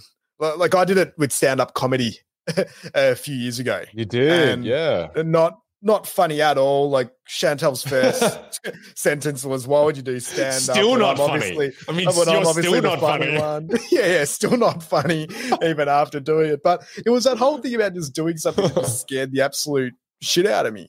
You know, it wasn't mm. even about you- being good at it or tried to master it. It's purely just that feeling of uncertainty and going into something where you've got no skill set, no ability, no real prior knowledge of how to do it um, it is something that's daunting. It's in front of other people. It's really binary as well in terms of being successful. Like people either laugh or they don't. There's no in between. Like you can't kind of be okay at it or kind of have a good joke. It's either a good joke or a shit one. Like there's no yeah. real uh, just reality. yeah, but I'm I'm guessing it's probably similar with magic, right? Where the trick either yeah, works it is, or it it's complete disaster. Like there's no in between. why is that important to you to do things like that? Is because is that, that to you the is that the learning and yeah is that the uh, dis well, well again like I bring it back right it's knowledge is of the past and learning is of the present mm-hmm. yeah so so why it's do you do that why do you like doing that I think it's a way of like change or emptying the cup it's pruning and, right it's like it's like kind yeah. of pruning the pruning the, mm-hmm. the garden right well well if you go back to the water analogy I think it's the it's trying to like put in rapids or a big wave when the water's getting a little bit too still. Like like I like mm. doing these stale challenges yeah. as well. Yeah. Like it's stale water, right? Like so it's like how do you then just shake the bottle up a little bit? Because it's easy to get comfortable. And when I'm feeling I get uncomfortable by that feeling of too much comfort. I like that change or something a little bit out there that then is an intensive block. So whereas, you know, and again, where we're different, where you'll go into probably an intense block of mastery, like you won't do it in short term bursts. Like if you commit to something, you're likely going to do it highly engaged, longer time horizon, and knowing you, you'll probably become one of the best in the world at doing it. Whereas I like doing a variety of different things in intense blocks, you know, eight to 12 weeks challenges where you go in. And then if I like it, then I'll revisit it but I'll probably revisit it over sometimes a five, 10 year period. Uh, but I won't do it intensely all the time or practice it all the time. I'll go in and in and out. Whereas that, that for me keeps the water flowing and new experiences trying to unlock. And I think that's just more, it's again, it's related to a belief system of always changing and trying new always learning. Always learning and just experiencing. Like uh, even growing up, I always had that thing it's not like, oh, just go to one country. It's like, can we go to all the countries and experience all of the different cultures and all you can eat analogy? It's not just having one meal. It's can yeah. you have 50 different types like that? That's probably just more right. of an internal thing where, yeah, it's putting it out there. Whereas, see, probably for me, it, it would be actually honing in on something for three years intensely every single day. Like that is probably the next level of comfort zone that I need to crack. Well, I can tell you now that, like, like, like, we said, right, you, you love variety. And, and, you know, the analogy we use in our friendship all the time, which is mm. really cool, is that, you know, you're the general because in that very word itself, like in, in, you know, in the army, like you're the general, but in that word itself, it's like you're a generalist. You, you, you have such broad knowledge and you know enough about most things to be able to make very strategic decisions very well.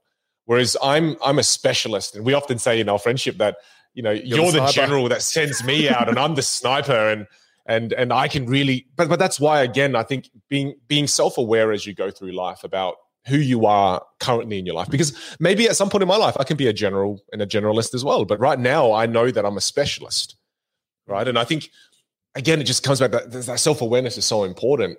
Yep. But to bring it back to the quote that, you know, again, knowledge is of the past, being conscious of that is really important, I think, throughout this journey of life. Hmm. Because it's so easy to get stuck with only and again another analogy we use is operating system right we, we tend to we go oh i wonder what operating system i have in my brain right now Mm. because you know are you at a windows 95 or are you at a you know a, you know you know at a, a windows 2000 or windows xp or whatever the latest Yeah. window is is Yeah, now Yeah. and i think you have to constantly learn to update the operating system which will allow you to navigate the future i mean imagine you were you, you, Mm. think about the operating system that you need now to be able to navigate covid in many different industries like if i didn't if i didn't bring on if i didn't learn in the present and started learning how to stream and build a whole damn studio behind me i wouldn't be able to serve all of my clients. Mm. so it's it's an important point which which i want to throw it back to you now. I want to let's keep moving otherwise water doesn't move gets stale. So throw throw another one. Let's throw another one. And then i've i've got Well- plenty more. Seriously this podcast could last forever. This, Well, like just before we I move I've- on, I- I- okay. I want, I want to wrap that up around learning, right? Is how do you go about what you pick to learn? well okay we And what's something how- you're learning learning about at the moment? Like just say for if you're listening Yeah. to it. Like what's uh because that's interesting you interesting say one. that Like how do we select what we pick to learn? Because we like growth. We're obviously very aligned with that. Well, let's use the example of how how I picked the next book for us, right? So the next book we picked was a book by Brene Brown, and I picked that book Ali because I think I have an inkling, and I think this is, I think it's not an inkling. I think it's actually true. Hmm. I feel I'm very bad at loving myself. I, I I don't think I'm very good at that. I don't think I'm kind to myself. And I picked the book that I picked because I want to learn how to do some more inner work. That's not to do with entrepreneurship. That's not to do with building a business, monetizing something, and making money, but it's a bit, bit of self work. And I almost feel like there's a part of me that needs there's a part of me that needs a bit of healing, and it's why I picked that book. Mm. So to me, learning for me comes in the form of reading. Right now in my life, and, and for for a long time in my life, it, it comes in that form that's why I picked that book because I had some emotions that were bubbling and I went, oh. So I just Googled some of those words and I put book on the end. And Brene's book came up and I went, oh, maybe I'll maybe I'll dive into that to see what that's about. And I can tell you now, dude, I've read the first chapter of that book and I went, hmm, this is good for me. Yeah, that's awesome. I, I love what you just Yeah. said there as a as a practical tip. Like, put in the things that are running through your head with the And word book book on the end end into Google. I'm not even kidding. And get the the top three books that have the highest Amazon ratings, and you you've probably got a mini And course. download it. And download it. And it'll, it'll cost you $45 to do, do those three things. Mhm. and it's like that's what I always do, right? Like it's when when my part of my you know my wife and I went through a period where I I wasn't a good listener, you know, because I get paid to speak, I don't get paid to listen, and and and to me, I wasn't a good listener. So I just remember typing like I'm not listening book. Mm. I'm a terrible listener book. And then all these books came out. And I read a whole bunch on, on listening and it helped my relationship significantly. So that's that's how I that's my guide to learning. yeah, You're bad that. at lead generation? Lead generation book. You know, just, Yeah. just book on the end of whatever you search. I think it's such a cool practical hack there. But there's another. How do you how do you do it? Well, the bit that I liked about what you just said then was you kind of go inside yourself. Like, what's the thing that's bubbling away? And maybe it ties back to the cup overflowing analogy. Is I think what I'd do is I'd be looking at where, where do I have a gap in skill or knowledge or curiosity right now? Where if I'm asking myself a question, I can't really answer that question. And what knowledge do I need at this moment that I need to then bridge the gap with. So, to say recently, I think the big one was probably, I don't know whether it's mindfulness or connectedness was one, just probably going through the the pandemic period and Right. finding that center. Whereas usually uh, I'd have it relatively locked away pretty solidly.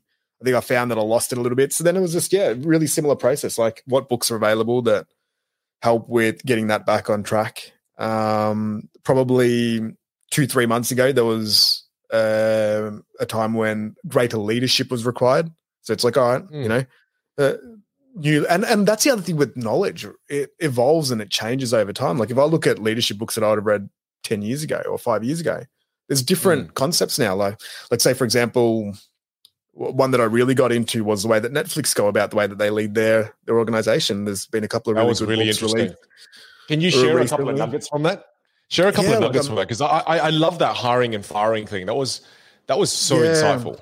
like there's lots in the Netflix approach. I think, especially around culture within an organization, and we're going off track here, probably in the Yeah. theme of it. But but I remember there was one is what I really like about Netflix is two two that stood out is how they really view themselves as a high performance team, and they they have something even internally within the organization which is called the keeper rule, where an employee and an employer will have a discussion, and rather than a traditional performance review, uh, they'll ask the question is uh, right now would you fight to keep me?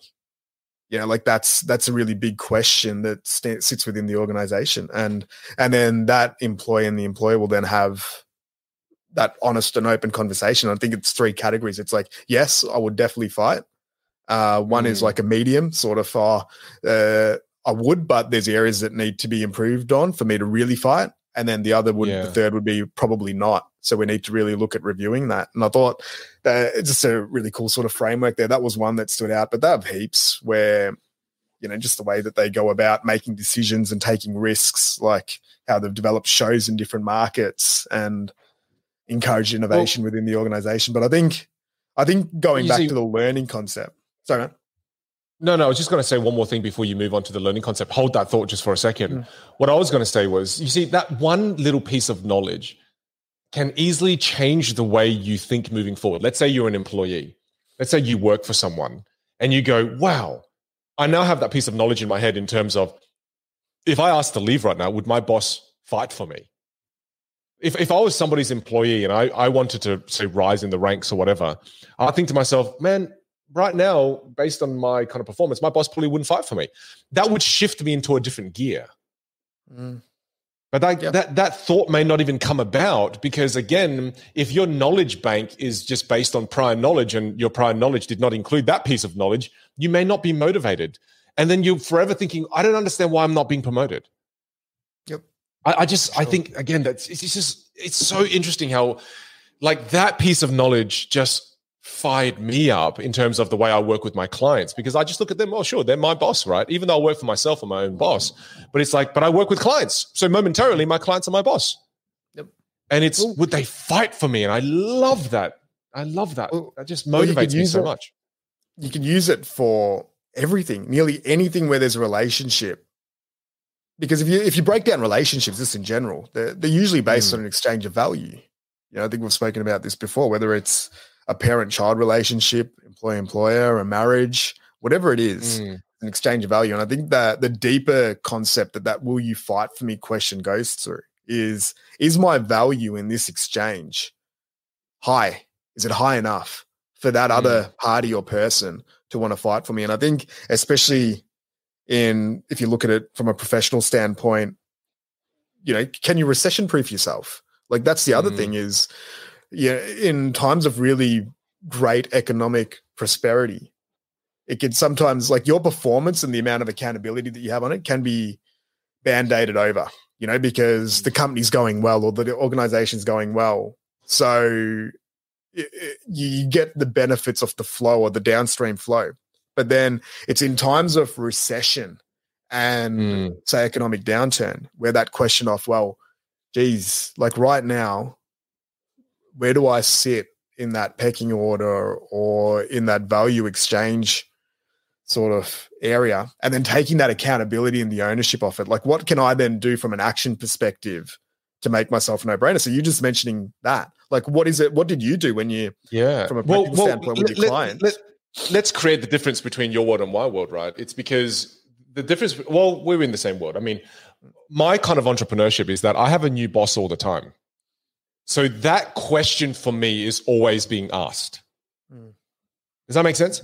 Because Mm. I might serve one of my clients for a month. I might create a program for them and I take three months to do it. But every month, every week, I have new bosses. And the question of whether they will fight for me or not is asked almost weekly. So then I I I'm I'm in a position where I have to get my clients to fight for me because if they didn't fight for me, I wouldn't have gotten that gig in the first place. Mm. And and when you're constantly being put in that position, you have a different frame of mind. Whereas let's say you're an employee. If you're an employee, you can get comfortable because you don't ask you're not asked that question every single yep. week.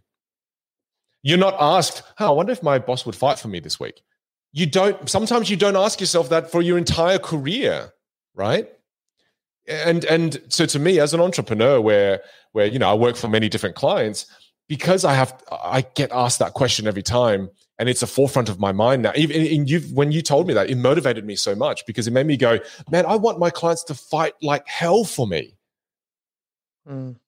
and and, and to me, if my client's willing to fight like hell for me, well, then, man, that's, you know, it means I'm adding value. It means I'm valuable. And make, that makes me feel really good. I, I, yeah. I don't have the, but, but there are times when my career is going good. And so there are moments where I coast, but when the pandemic hit, I could not coast, man. Mm. I, I had yeah. to get better. I had to become so good they couldn't ignore me. I had no other choice. And, and being kind of an operation like me, my, my team is very small. If we aren't exceptional, man, we are invisible right now. And whereas I think I think a lot of the times people have the benefit of being able to be invisible and still just coast, and that's dangerous. And you know, it's hard to open up those conversations. I can only imagine what it's like if I employed a few people like that. It's just it's difficult to do that because, but, but yeah, you know, it's just but again, back to what we're saying, right? Notice how that one piece of knowledge can create such a deep and meaningful piece of conversation that we just had. Mm. And imagine people understood that. Imagine, you know, people who are listening to this right now, let's say you're working for someone. Imagine you had that piece of knowledge now. That would make you a better team player and all of a sudden, you'd go, man, I'm a part of the ship. I need to up my game. And then the moment you up your game, you upped your value. And if you wanted to leave now, they'd fight for you. So if they fight for you, guess what that equates to? Pay rise. And if that's one of the things you care about, boom, you just got one of the things you care about because you ended up adding more value. Mm.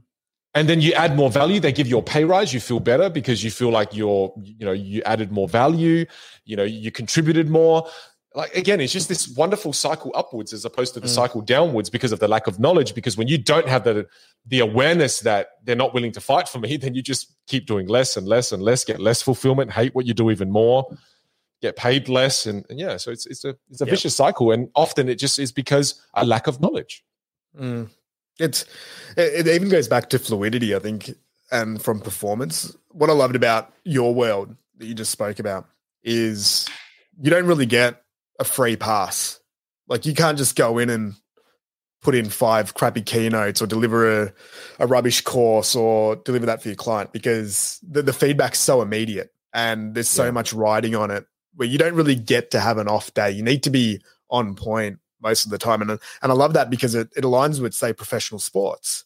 You know, like, like you could be the best player for mm. five or mm. six years, but when you start having a bad season or you string yeah. together five or six bad games, you might get a little bit of leeway but you're not going to get that much. Whereas I think yeah. the the interesting thing with the employee employer relationship, especially at larger organizations, and if I think about it in Australia, for example, um, if you look at say the public sector government roles, that, that's probably an area without pigeonholing and offending a very large um, portion of our society that work in those positions. But there's so many protections in place that yeah, yeah. allow and nearly encourage mediocre performance because there isn't much accountability.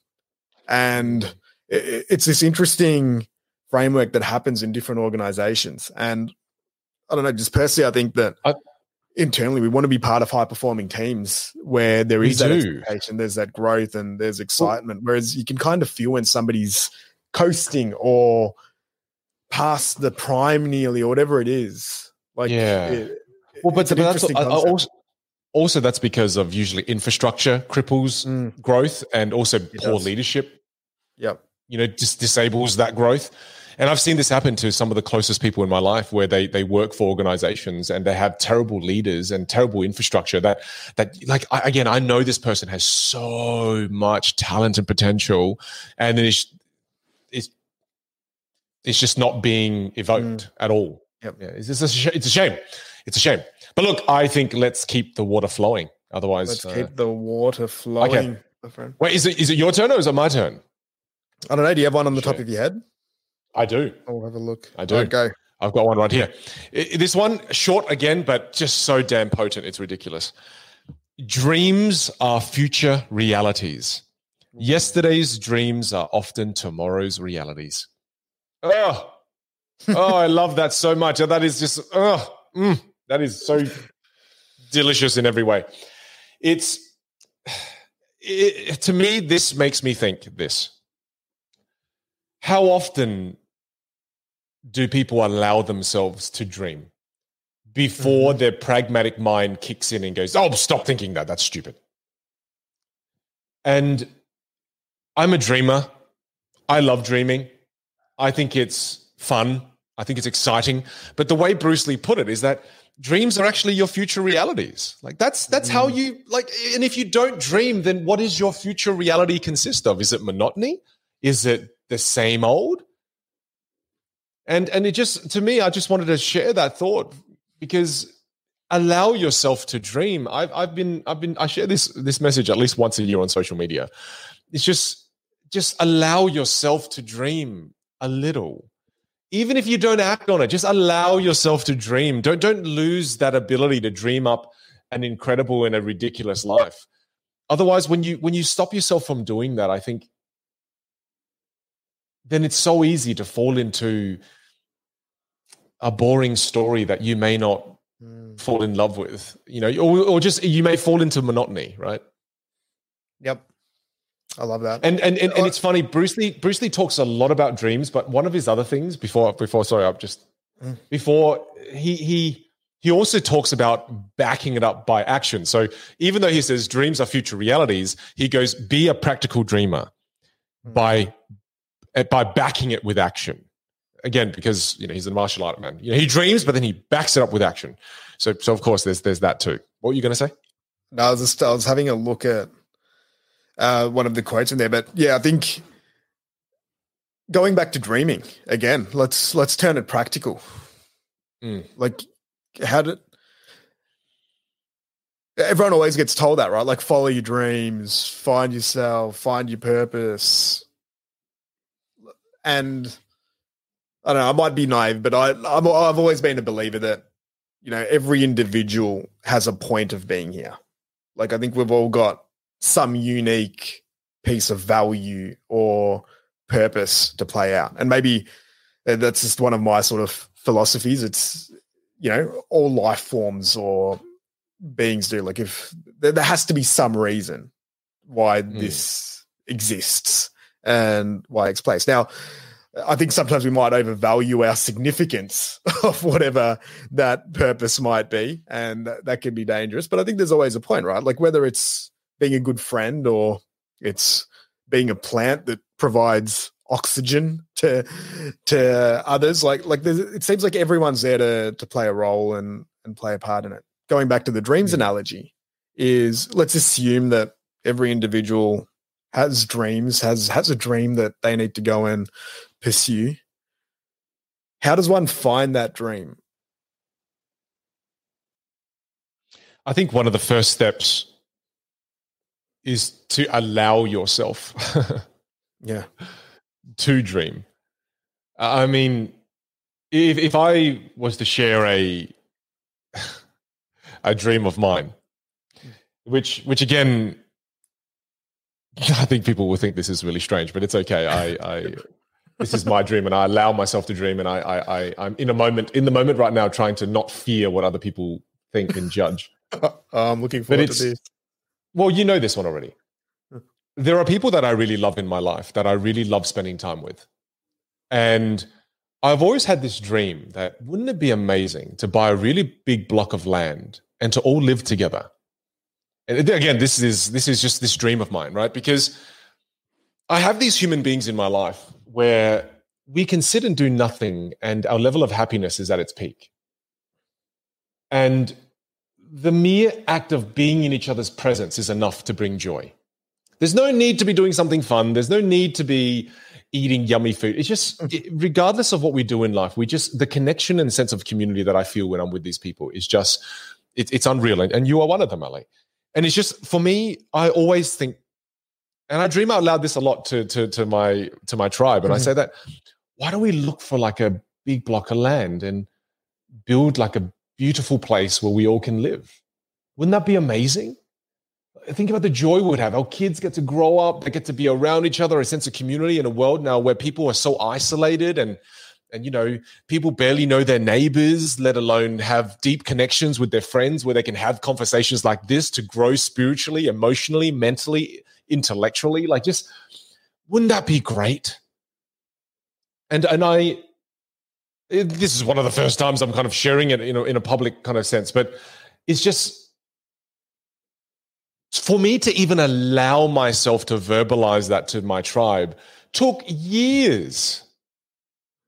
Dude i i, I and and and to allow like to, to to to share that verbally with others was was it took years but then to even allow myself to muster up that dream took years again i've had this kind of thought in the back of my head for so long and i think it comes down to if we're going to talk pragmatic on the how again mm.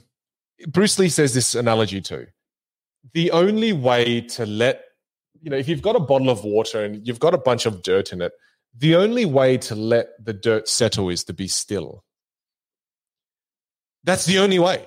It's, it's the only way to, to check. Do you have any of those dreams? And, and to check, you have to be still. You have to, you have to allow yourself to be still. And, and in those moments of still for me, and that was when I went on those big trips. I, I, remember, you know, you know, I did the strip in Queenstown where I went to Queenstown for seven days by myself for myself. That was what one of the dreams came up was, wouldn't it be cool to have that? But I only was able to have that was when I was able to just be still, be by myself for myself.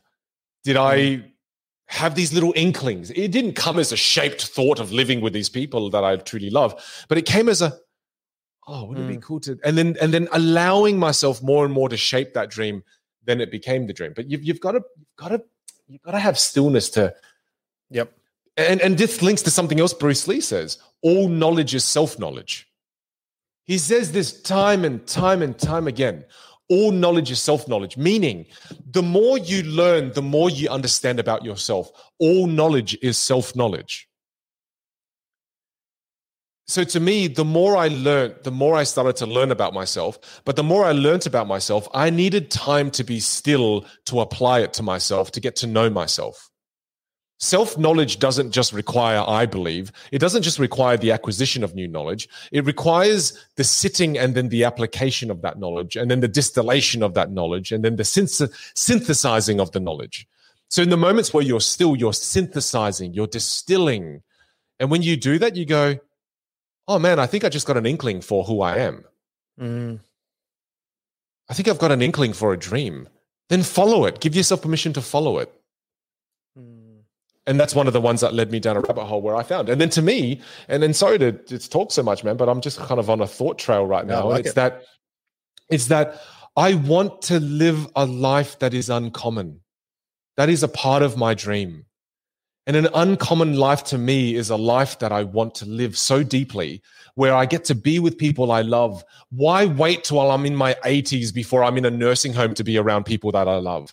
And, hmm. and then why not now? Why, why do I constrain myself to live the way everybody else lives?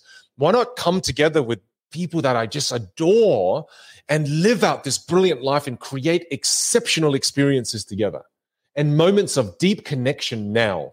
not when I'm 80 mm. and have it all the time. I don't know. yeah, I like that. I think there's yeah. there, there is some really great practical application in that too. Is you spoke about stillness. I think we all we all kind of find it. It's you always go back to uh, the shower analogy. I don't know if this is the same for everyone, but when we get those random thoughts while you're having a shower, and yeah. you're like, oh crap, that was something gold there. Like I need to write that down. And uh, I've actually got a little notepad. It's like a waterproof notepad. Me too. That's oh in the my shower. god, that's crazy. and I and you actually can do too. jot it down because it, it was again just practical because it was like I'm Yeah. having really good insights into the shower, but by the time you dry yourself, dress yourself, you've forgotten about it. It's it's that same thing about how do you find the the stillness or the space to then allow some of those like subconscious maybe thoughts to come through because we all have them. You don't know where they come from. It might be a uh, the, the thing that really stood out. What I liked about the example that you shared is you seem to create very vivid pictures around your dreams and really good narratives. So if you, if we go back to the whole concept that life's a movie or life's a game, I think that there is a potential skill set there in knowing that when you have these dreams or thoughts or ideas, you've then got an ability to then craft that into a narrative and to color it in a little bit more. Whereas what I think can happen is people have maybe a, a hunch or an inkling that this is something that they need to go and pursue, but they'll leave it to surface level without really digging into it deeper and fleshing it out. So when I heard, well, I was just listening to you before when when you were saying that it took you a while to call it, have the courage to share that with the tribe. I think you were probably painting the narrative to a level where this just won't sound like the ramblings of somebody crazy telling people that, hey, let's let's all sell our houses and buy a farm and then essentially start a commune. like, It's a cult. It's, ba- it's a cult. It's, that's, there's no, there's no, there's no beating around the bush, mate. I mean, I, uh, it's not a cult, but it sounds like one. Damn it! it's it's a village. Call it a village. It's but, but there's something Yeah, in but there. I think a lot of people. Like, and Yeah. Chantel, my wife's voiced the same thing. Like we've got friends of ours where they're like, "How cool would it be if we could just all live together and share the resources? You have somebody, you have other people to raise the kids with. Like this is the way that our ancestors used to live. It's only probably over the last fifty this- years where we decided that." Hey, we should all move away from our families and buy our own house and isolate ourselves and then just see each other every three or four weeks. and- like that, that's a relatively and- new thing. and that was amplified with COVID. Yeah. People realize the value of connection, Mm. and Yeah. yeah, yep, yep. Like, like we started speaking to our neighbors. We haven't. Mm. We've lived in this house for five or six years. We've barely ever seen the neighbors. But then, when all you can do is essentially walk out onto the street or go for a walk, you start getting to know the people around you, and it changes different relationships. Like, yeah, I think uh, it's interesting. But going back to the dreams side, is I think it's really important that we like dreams are such a esoteric thing where people are like, Yeah. oh, follow your dreams. But what does that actually mean? And I think it's around really getting clear on what's the story that you want to write, jotting it down, exploring it, searching for the different areas. and not Like, being I've got- afraid to to write a uh, just to write an incredible story too. Oh, I think the word dream also underneath it, the undertone is, you know, something wild and mhm. I don't know, you know. Yeah, sorry. Go ahead. Just a tool that I use is it's a tool called Asana, which is like a project mm-hmm. management tool. And I'm a bit crazy with stuff like that, where if I have these dreams and ideas, I don't really like losing them. And it doesn't mean mm-hmm. that I'll act on it straight away, but for a very long time, I've collected all of those thoughts and ideas. And then even once I have that dream and I get a picture of what the outcome might look like, maybe there's three to five actions that can then take place as the next steps to then get close to that dream. Now, that doesn't mean that I'll bind myself to completing them because a lot of the times with those things, you don't want to turn it into something that becomes an obligation or a job or something that, yeah, that, that isn't that enjoyable. So I'll have that list and every couple of weeks, every month, I'll go look at the list and just sort of sit there on it and be like, all right, well, is there anything here in the list that stands out? And if it feels like the timing's right and it's organic and it's not being forced at all, but there's action, quality action to be taken. I think that's a really cool way that, that I've enjoyed of then actually turning those dreams into a reality or turning those ideas into something that's real. And I think what you're doing there, well, I think what you're doing there is you have a place to catch all the pieces of the puzzle that we need to collect before we can form what the dream really is. I think a, a, huge part of the problem that I have, and I think a lot of other people have too, is these thoughts and ideas, these little hints come along to us in life that tell us what our dreams actually are. It, you know, it never comes along and says, Vin, your dream is to start a cult on a farm with these six families. Like, I, I don't think that that's how that's how it happens. I think it, it comes as a piece of the puzzle at a time. It's like C U L T. you know, like I think it, I think it, I think it, it comes in little bits, and then you have to kind of come and form it together. But if, yeah. but if you don't start paying attention to what those little inklings are or those little hints are, and you don't actually capture them and then look at them as a whole, because because I think it's it's a it's a puzzle. I think that the easiest way to, to give an analogy to it is it's it's a puzzle.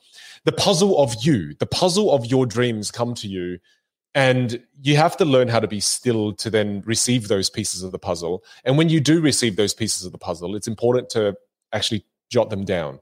And they may not make sense when you see them in isolation, but when you see them together, you start to see patterns. Hmm. Yep. Yeah. Well, that's that's kind of yeah. Uh, we'll we'll go into our next point, right? Okay, this is one that just stood. I've got so many notes here as well, like you do, dude. I, I, I, I've, I've written fifty-two pages of notes. We're on page seven. Yeah, I found this quote anyway, just to wrap up the the dreaming bit. It says, "A practical yeah. dreamer, be a practical dreamer backed by action." Yeah, that was one of the the sentences, and I think you you touched on that as well. Like you need to, we need to add action into yeah. the ideas or the concepts. Um, That's right, because actions will actually make the dream a reality, right? Mm-hmm because without it, it's just an esoterical thought. I like this one. It, it was under the title of happiness, and he's just got simple pleasures. I like light rain. It gives one such a mm-hmm. sense of calmness and tranquility. I enjoy walking in the rain, but most of all, I like books. I read all types of books, fiction and nonfiction. And then there's another sentence that was pretty close to this. Is like real living, and it's just such a short sentence. Real living, real living is living for others. Mm. Yeah. So he goes into. Uh, I did have that one too. There's like four or five pages where I think he muses on happiness and living. And I think that, uh, you know, there's another one here around attaining happiness. In order to achieve happiness or the right conduct of life, one must acquire knowledge so he can think, reason, and create. Uh, knowledge creates desire for the beautiful. Therefore, anyone that teaches must have the knowledge of his teaching. You know, so again, he's got these bold sentences, oh, but I think one that we haven't really touched on is probably happiness, maybe, and creativity and how yeah. they go hand in hand. Like, I think that's a big part of his story and how he approached life. Like, if you think what he's connected to the movies, the martial arts, philosophy, is even though it's really interesting because it goes to his yin yang around he's such a deep thinker, a philosopher, but yeah, his vocation was going to Hollywood, which is something that might be construed as being very, you know, superficial and superficial. becoming a star. Where he's got mm. this interesting balance of he was very deep and connected, but the manifestation of that was movies, right? And was becoming yeah. celebrity, which I find well, really I mean, interesting. In, in, in everything that he did. I mean, he was a, he was a poet, he was a dancer. Like, yeah. again, it's just all these things are very, you know, yeah, very showy, right? Well, well, again, it becomes that thing around how we can be very binary. Like we can, yeah. it's easy to go and view somebody that's on a reality TV show and say, oh, they're only doing it for the fame, whatever it is. But there's maybe the the behind the scenes thing. It's well, how many people did they audition against? And what, what is the re- uh, that's probably a very bad example using a reality TV show, but but it's more around the concept of it's funny how we judge certain things and then we discredit the person for based on those things, yeah. action or mastery that they've then put in place to get to that level, regardless of what it is. Um, you know that that whole concept of when people see something in the news, and and I love mm. it hmm. when you speak to a friend and they're like, "Oh, they're so lucky." Like you know it's nearly implying that that person got to the top of their game because it was easy or or that tennis player that's ranked 50 in the world and gets judged. Like nick kyrgios is a great example of a tennis player who who gets slammed in the media a lot because he's got so much potential. Um but they slam him because you know because he's not the best in the world or he's not as good as what he could, but he's probably just got a very different approach of how he approaches the game. He doesn't practice too much. He takes the piss out of the game a little bit. He doesn't right. say what say the media would want him to say, but then he's maligned for it because. But then internally, he'll be like, "Well, geez, it took me a fair bit of effort. Like I, I've still done the hard yards here. Yeah, maybe I don't want to try to become the best in the world or become an all-time great, but I still do try hard. I'm there to entertain people. I enjoy my vocation. But it's interesting, I think, when people judge other people's crafts and the yeah. way that they approach it. Well, uh, especially um, when they are not a master in that craft themselves. Yeah. It's like go that, play. That's, that's what drives me insane. That's right. and, and, and, as much as that drives me insane, I do it too because I'm a am a hypocritical wanker. But you know, it's like I it drives me insane, and I know I do it. So I'm you know I'm just human, right? But it's but, it, but but but when I see people do it to others who are good people, it drives me insane because I'm like, you don't know anything about this craft.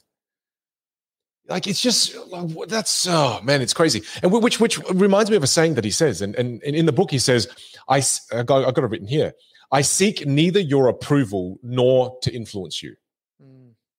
And imagine if you could get to that state in life where I'm not seeking your approval and I'm not seeking to influence you at all. And you know, even as we do this podcast, Ali, like I, I have to kind of put myself into a frame of mind when I'm doing this with you. And it's that like I, I can't look at the live comments while I'm doing this, right? Yeah. Because you know, we're streaming these live. Mm. Because the moment I look at those comments, they steer me in directions that I didn't necessarily want to go in. And mm-hmm. I had to have, have, I had the awareness that I, I, I said to myself, I wanted this to be a conversation between you and I. Like I, I, truly want you and I to steer this, not any other external forces. And and to do that, I had to not seek other people's approval, which is something that I often do. And in, in relating it into happiness, a huge part of my happiness came from seeking other people's approval. And a huge part of my happiness also came from me being able to influence other people. Because when other people you know, think the way I think, I'm like, ah, the pleasurable feelings of influencing others. Yes. it's always like it's always like part of me is evil. And, if I didn't have my parents, I'd, I'd, be like an evil genius. Well, just evil, maybe. But again, I've had to learn not to seek approval. And a part of that was pragmatically like deleting these apps off my phones, mm. you know, posting something on LinkedIn or Facebook and then, you know, just letting it go into the void. It's all good. That's just a thought I had. I'm not really seeking to influence you. I'm not really seeking for your approval. I just wanted to share a thought with the world. You know, and and and that's actually made me a, a more happy. Mm. It's it's letting go of that. It's it's being free because here I am just talking to a friend, you know, like I, I'm listening to your thoughts and it goes through my mind and it what comes out comes out. It, it's more free. Yeah. Well, well again, you, you touched on other points that he speaks about, like freedom and happiness. Is mm.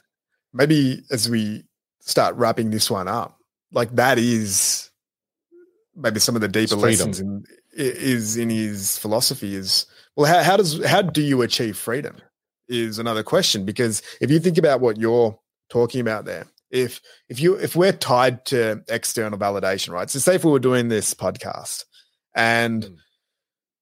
everything was based on the comments that were coming through, the number of views, the number of people watching it live, how many nice mm. comments are we getting, um, and getting that validation. I'm sure after a while it would taint or it would reduce our internal level of enjoyment for this thing because it would mean that when we're reading the book, we'd probably be reading it with so much more pressure. We'd have more detailed notes. We would be yeah. upgrading certain things. We'd be doing all these different. we'd be taking different actions that would be more in line mm. with the external like gratification of what it is we're doing, rather than call it the internal action, which in its simplest form is just us two having a chat about a topic after reading a book.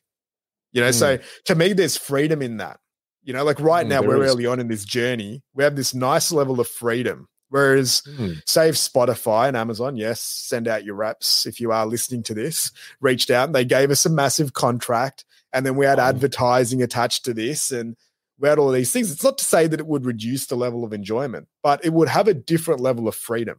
We yeah. there would be fluidity. There'd potentially be certain things that would be stipulated in the contract that we can't talk about or say as part of that deal. You know, like it's interesting that these things then create uh, that sort of creep into vocations, especially Whereas Mm. I I think maybe this is the thing as we get older. Like I love the idea of just doing things. And even when I went into the entrepreneurship realm, one, one of the big things that I had written down is would I keep doing this even if it made no money, if it did nothing commercially? And that was to me a really cool North Star for taking action.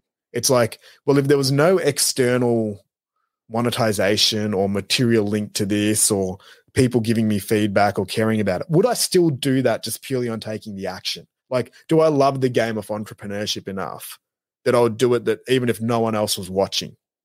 Yeah, and and I think that that that's maybe freedom or Mm. or true freedom the or happiness. It is. Like, like, especially if you, you you would do it anyway, right? It, it's the whole Yeah. I would do it regardless.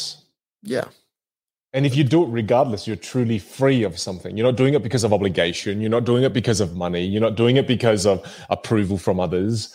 You- you- You're doing it because innately it's what you want to do. Well, it, it, it, these are the it's like marriage and- even Alan Watts talks about. It's it's it's fascinating. Mm. Fascinating. Yeah, Well, because there's always every time you talk about this though, I, I have this voice in my head, which which I know many people have as well, and it's it's it's the voice that I used to have. It was like, well, well, you can't say that. You know, I've got responsibilities. I can't just go and do this. You yeah, you idiot. You know, like, but but but Yeah. you've got to calm that voice down, man. You got to calm that voice down because if you listen to that voice, you'll never try this. You'll never try this, right? And and I remember, dude, I posted an email out the other day about. It, it was just about you know every child has a diamond every child has a Mm. gift within them. And the job of a parent that i've learned as a parent is to help that child find that gift and to polish that gift and give that gift to the world right? And i immediately got emails back from people going that's not realistic. You know and and like that that's you know that that's that's that's putting too much pressure. That's this i'm like wow like you know Yeah. there, there are these voices that i know will come i have those voices too and i actually took time to reply to these people to say that look i have this voice in my head too but if you don't fight that voice what life will you live Mm. what story will you write and Yeah. it's not my job to help you fight that voice. I'm not going to help you fight that voice. But I'm just letting you know that if you don't fight that voice in your head, that we all bloody have, then yeah. Anyway, sorry. I just, yeah. yeah, that was a bit of a vent. That, that felt good getting that out. but I think it's important though because I think that that calls on judgment because Yeah. everyone we all do it. It's so easy to criticize and to question someone else's view, but it's only something I've learned recently is you just have to let people do them and be who they Mm. are. Like if you go and write an email, like if I'm questioning it, it should only be from a place so I can learn from it. It shouldn't be to put judgment on the way that you're writing about it. You know, like that that's my internal belief is because how does that then help anyone? Like all it can do is gratify your own ego. Because all you're trying to do is say that if I beat that person down on their point of view, then I can feel better about myself because I believe something that's different. You know, it's the same Yeah. thing as when we talk about we- we've done books like the Four Hour Work Week and yeah, mm. you know other ones that are out there where it's very easy and people be like they'll read the title and be like, oh well, a four hour work week isn't possible. It's like, well, yeah. that's a mindset or it's a shift because like this person who wrote the book wrote it for a reason because they had validation that there were parts of that that are possible and then there might be other people out there that have then replicated that result to make it possible so i think i think you touched on a really interesting point there is be mindful of what it is that you're criticizing and judging And- um And also be aware that. And be aware that the tea in your cup is the tea in your cup. yeah no one else has to drink it No one else has to drink it. And, and that's the Yeah. same goes for me. I have to remind myself of that all the time because just because sometimes I think, oh man, my my way of looking at the world is so inspiring and Mm. you know, so blah, blah, blah, blah, whatever that is. I, I've just got to be careful not to try to force that on others as well. Yeah. You know, Yeah. it's it's just it's just just just understand. Yeah, it, it's just it's just kind of going through life, trying to not seek others' approval and trying not Mm. to Yeah. Yeah. Yeah. It's again being water, right? It- it being fluid with it, as opposed Yeah. to being so. Yeah, And- it's it's interesting.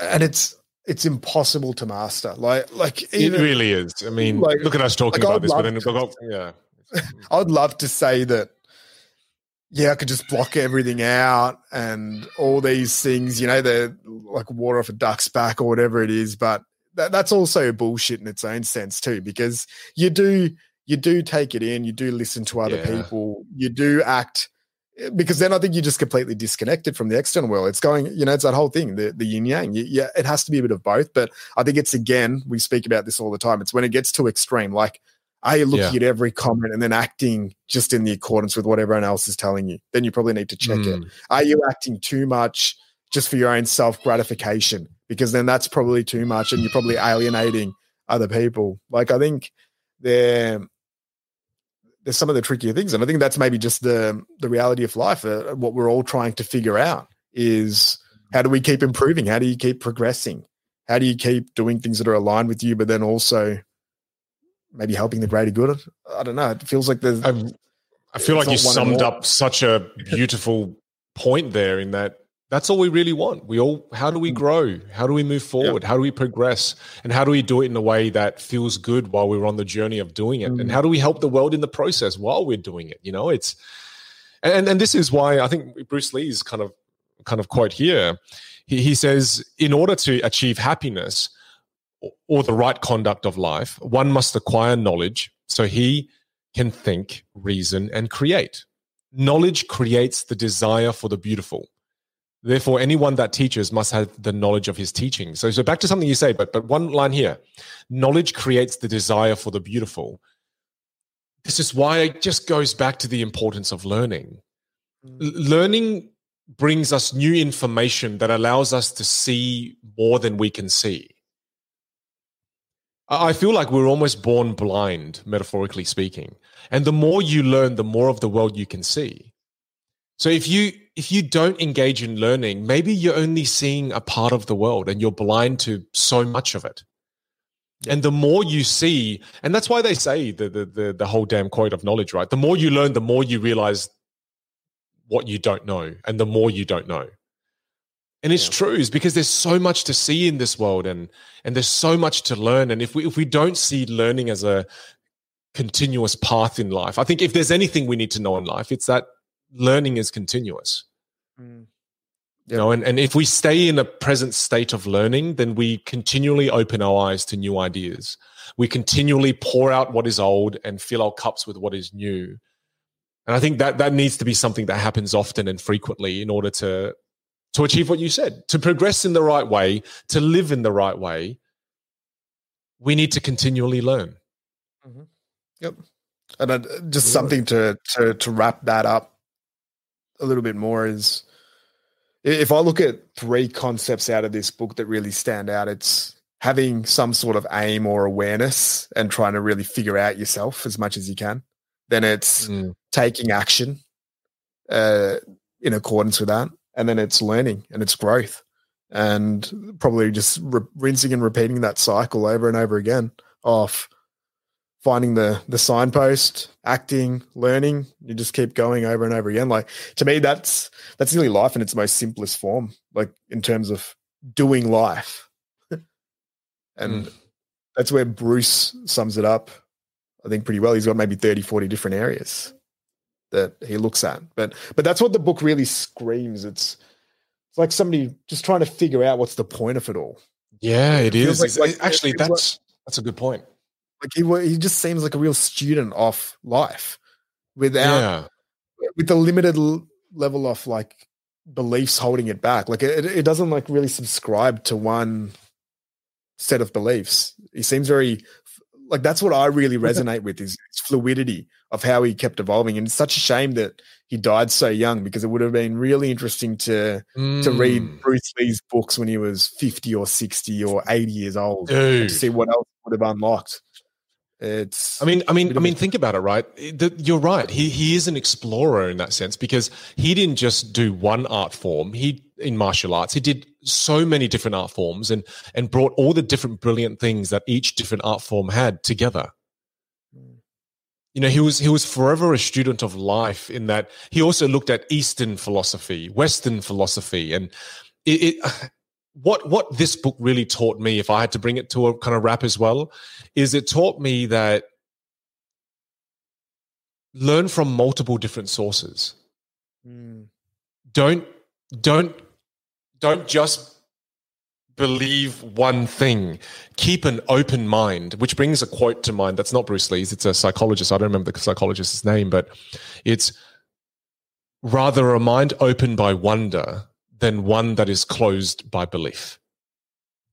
I feel Bruce Lee always keeps an open mind as I read this book, is that it's always open and exploring and forever just on the path of exploration. He's always discovering new things, mm. which is so beautiful. Yeah, and I think that's what life is about. Yeah, it's about keep stay curious and keep exploring. It, this is a beautiful book. It, it's it's taught me. It's taught me that I know nothing, Jon Snow. I know. Uh, it's it's reminded me to to have an empty cup as a student because I fall into the trap of thinking I know it all. Hmm. So this book, the process of reading this book, it has emptied my cup. So thanks, Bruce. That's the goal. Thanks, Bruce. Yeah. Right, thanks, I Bruce. Think, well, Thanks, Ali. I think that's a this beautiful a way episode, to end that, that, episode. Yeah, absolutely. Yeah. Well, look, everyone. This is our seventh hopefully episode. everyone's cup's empty. yeah, yeah, or or mine's empty and confused. But I, I just wanted to to say, you know, we've, we've got our podcast on on many different platforms now. So if you want to uh, subscribe to our podcast, please do so. The links will be in the description sections for wherever, wherever you're listening to this from. Mm-hmm. Thanks for joining us on this journey. We appreciate you. Bye for now. Thank you. Hi, hello, it's Vin. Thank you so much for listening to the Vin and Ali show. We've created something that we're really excited about, and we want to share it with you. It's called Recalibrate. It's a 12 step process that helps you create more clarity and more alignment in your life. It's the exact approach that both Ali and I have been using to live happier lives and to achieve all of our wildest dreams in the last seven years. It's been crazy.